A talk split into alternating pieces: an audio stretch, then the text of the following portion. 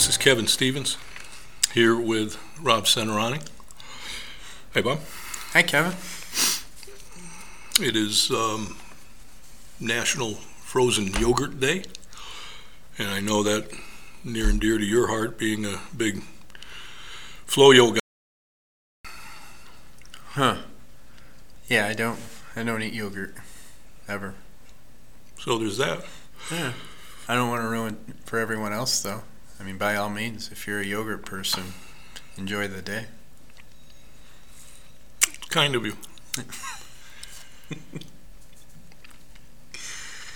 Before we get to what we're going to get to,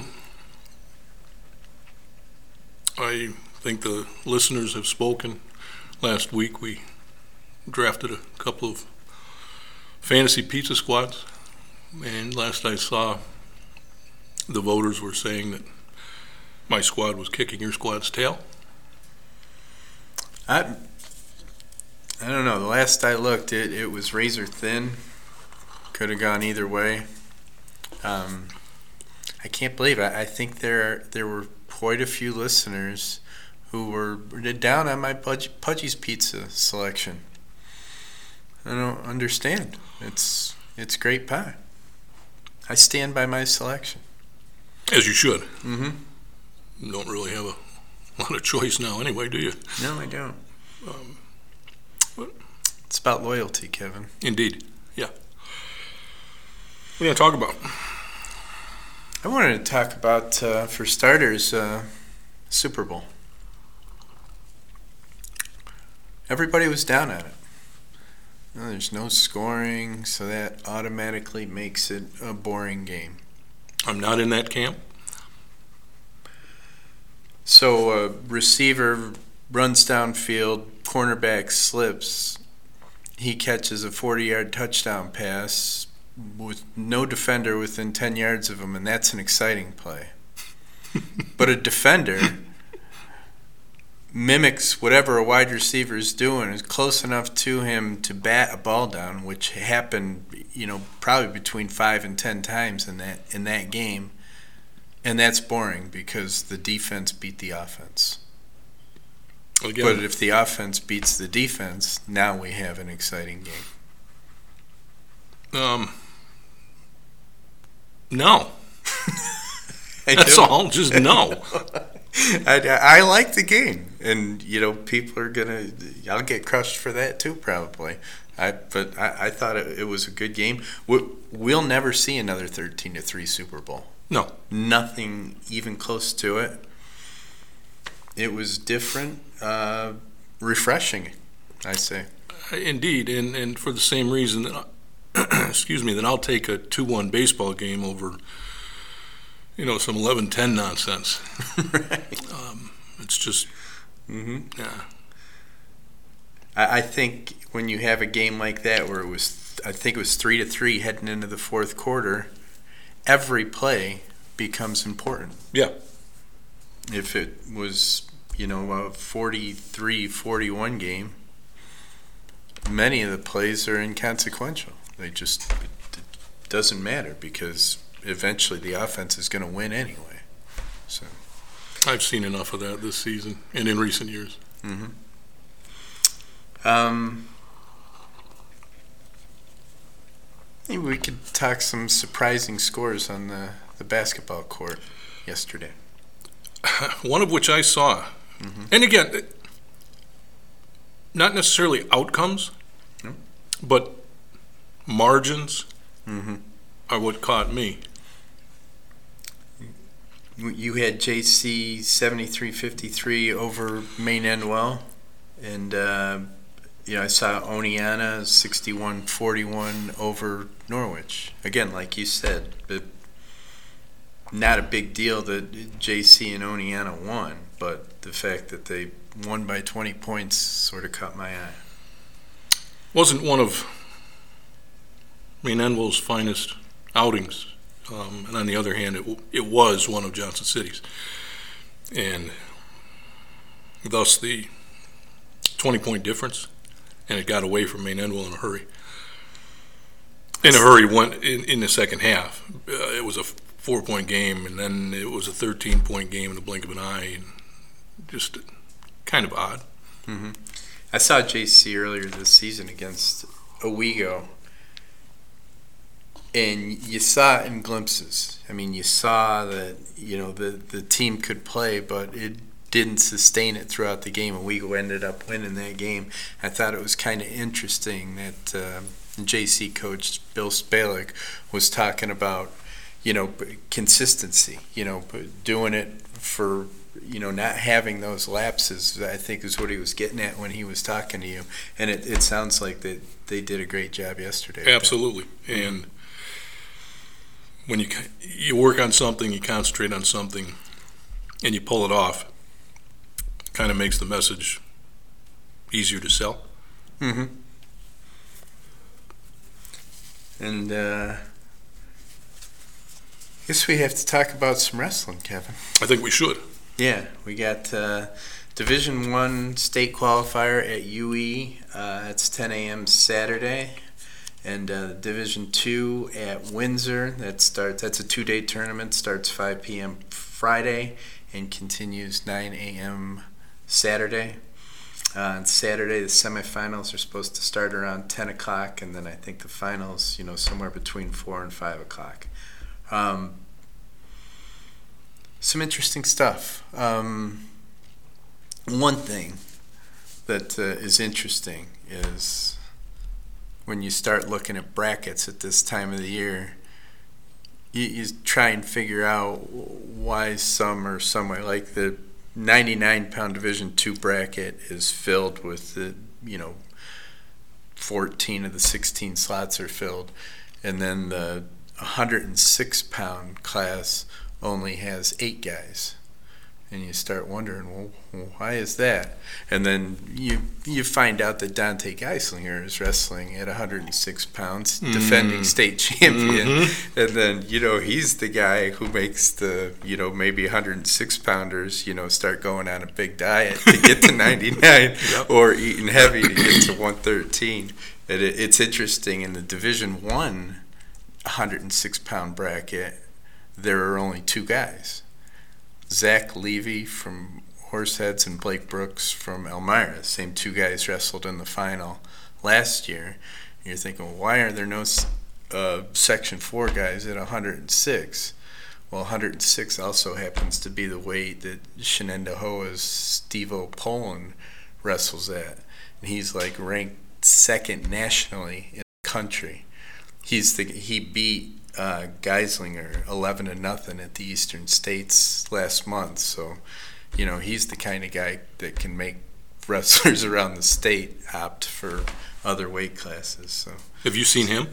I haven't seen him wrestle. Uh, Shenendehowa was at the division or the the dual meet tournament, but um, I did not see him wrestle. I'm not sure if he was there that day.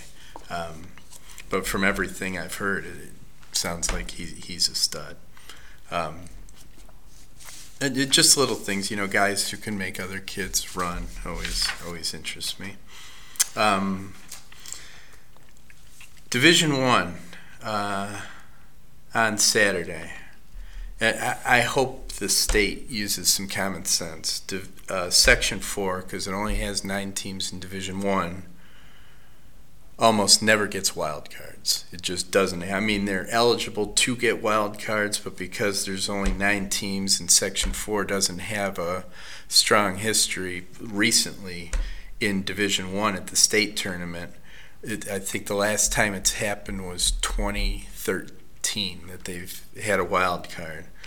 But, you know, this year it's shaping up. Horsehead's Devin Woodworth placed fourth in the state last year and Drew Witham from Corning are, are the top two seeds. Both kids have one loss. The loss was to each other, both by three to one scores. And you know, Logan Gumbel from Forks is also in the weight class, so there's no guarantee that you know those two guys are going to make it to the final. But it, assuming they do, you know, it's possible one of those guys won't be at the state meet, and that would be a crime, and especially if it's because the state is looking at this criteria where you know you have to be from a section that has a lot of teams that wrestle at Division One and the past history, which these two kids have nothing to do with. I mean, it's not their fault. That's what I was just going to say. I mean, throw out all the baloney that, that doesn't, eh, shouldn't enter the equation. Mm-hmm. And as you say, apply common sense. Don't, don't, don't rob one of these two kids who are deserving. Right. I mean, both of these kids have a legit shot for, for po- podium finishes. So why wouldn't you want both of those kids Right. in that bracket? And you know, just kind of worried that maybe you know the state will just say, "Well, no, we can't even consider these kids, and that they should be considered." Um, and looking around at uh, some matchups this year that. Uh, you know, c- could be interesting. Um, in Division Two, uh, 132 pounds, uh, Brady Worthing, Tioga placed second in the state last year at 120 pounds. He's the top seed. Uh, Sydney's Zach Harrington, who I hadn't heard much about before this season. Um, he's a number two seed. Those two wrestled last weekend at Owego, and uh, Worthing won, but it came on a pin in overtime. So I'd be interesting interested to see how that one turns out. Um, and 138. Uh, I think uh, the top two seeds, John Worthing and Brody Oleksack, will probably both make it to Albany because they have good, you know, they both have really strong resumes. But uh, that could be an interesting final. Worthing's beaten Oleksack uh, twice this season, right around five point margins both times. Um, 152, Mikey Squires from Norwich, Reese Lockwood from Groton. Both guys went to the state meet last year. They met last week at Whitney Point, class meet. Squires won 10 to 5. Uh, that, that could be another good one. Um, and uh, I wrote a story that I just posted today on uh, the website about the big guys. I, I had a look at that, and that sounds like it's going to be good stuff. Mm-hmm. It's uh, you got uh, you know it's loaded. I mean, usually this is a, a weight class where you see a lot of buys because there just aren't a lot of you know that many big guys. But not only do we have a lot, but we have a lot of good ones. Trenton Rupert from Newark Valley. Um, he's top seed and I, I was looking up some information on him last night. Hasn't lost to a Section Four wrestler since his eighth grade season. I read that, and, and I did a double take. That's highly uncommon. Yeah, and uh, but uh, you know, you watch him wrestle, and he he does have that combination where, you know, strength wise he can overwhelm you, and quickness wise he can do the same thing. And if you're wrestling in that weight class and you got both of those things going for you, that's that's a nice combination. Well, when he was healthy, fully healthy, he demonstrated the same two-way deal playing football hmm. because he could he could just ragdoll you, or he could use his feet and get outside offensively or defensively. I mean, he, he just How many it done. times did you see him? Like not this year. He came back this year about midway through the football season, and you know you could kind of tell the mobil- mobility wasn't there. But you know the year that Newark Valley won the state championship in football, you know how many times did you see him 15 yards downfield, uh, finishing blocks and just you know pancaking kids? So But yeah, also told that that showed me, suggested to me something about conditioning as well. Mhm. A big boy to be moving around as, as well as he did and as consistently as he did. Yeah. And uh, so you have him. You got uh, Tyler Rice from Norwich, who's just a sophomore, but uh, you know he and Rupert uh, finished second and third respectively at the Eastern States Classic. Um, they met each other there in the semifinal. Rupert won six nothing, so it's it's possible they could see each other again. Uh, Dylan Hauschneck from Odessa Montour Watkins Glen is seeded third. He's 33 and 2 this year. His only losses this year came against Rupert. And uh, Stephen Taylor, he, he placed sixth in the state last year. He and Hauschneck actually uh, wrestled this past weekend. Good match, 1 1 heading in overtime, and then uh, got a takedown and some back points in overtime to win that. But, uh, you know, but any matches involving those four will be uh, be interesting to watch. I always keep an eye out for who's that fourth seed who's going to hit it big. It, what, what's the what's the surprise going to be? You know that that's what I. It, it's fine and dandy when things go according to script and you get some great matches, but mm-hmm. just that story. I think that's going to be be tougher. It's going to be possible, I think, in some weight classes where somebody could emerge, but there's a lot of top heavy weight classes, especially in Division Two. I mean, you, you look over Division Two, and you know you see Walton Delhi's Caleb Robinson. He's placed in the state three times. He's he's a stud.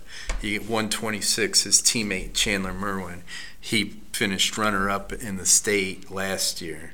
Brady Worthing at 132 finished runner up in the state last year. John Worthing has placed runner up in the state. He's going for his fourth sectional title. He might be the best pound for pound wrestler in Section 4. His teammate Austin Lamb at 145 has placed in the state meet twice. Squires from Norwich has done the same. Okay, so you're saying there's going to be no surprise. I I don't know that there's going to be no surprise, but I'm saying that, that there is some top heavy Section 4 kids who, you know, there there could be some lopsided finals this year just because the the good kids are are really good and that could bode well in a couple weeks in Albany where you're going to see some some Section Four kids doing some good things. You got anything else? I don't. I think uh, I think that might be it for this week. I, as we were talking, I just finished the worst, possibly the worst cup of coffee I've ever had. The cafe. I snuck into the cafe just before it closed, so it clearly was that bottom of the barrel stuff. It was awful. I hate coffee. Mm-hmm. I can't even be around it. The smell of it is just, it, it, I can't do it. And uh, I accidentally took a swig of coffee the other day. Ooh. Wow. Yeah, yeah it was one of those deals where I, just sat down where my wife was just sitting and she loves coffee and I thought I was grabbing my cup and I grabbed her cup. Yeah, that that's a nightmare for me. That was just awful. I can't tell you how much I dislike the taste and the smell and they have a whole I mean, I was positive it was my cup. Uh, I have nightmares, Kevin. That's Absolute unfortunate. Nightmares. Yep. I'll call a wrap. Sounds good. Maybe we do this next week. Next week.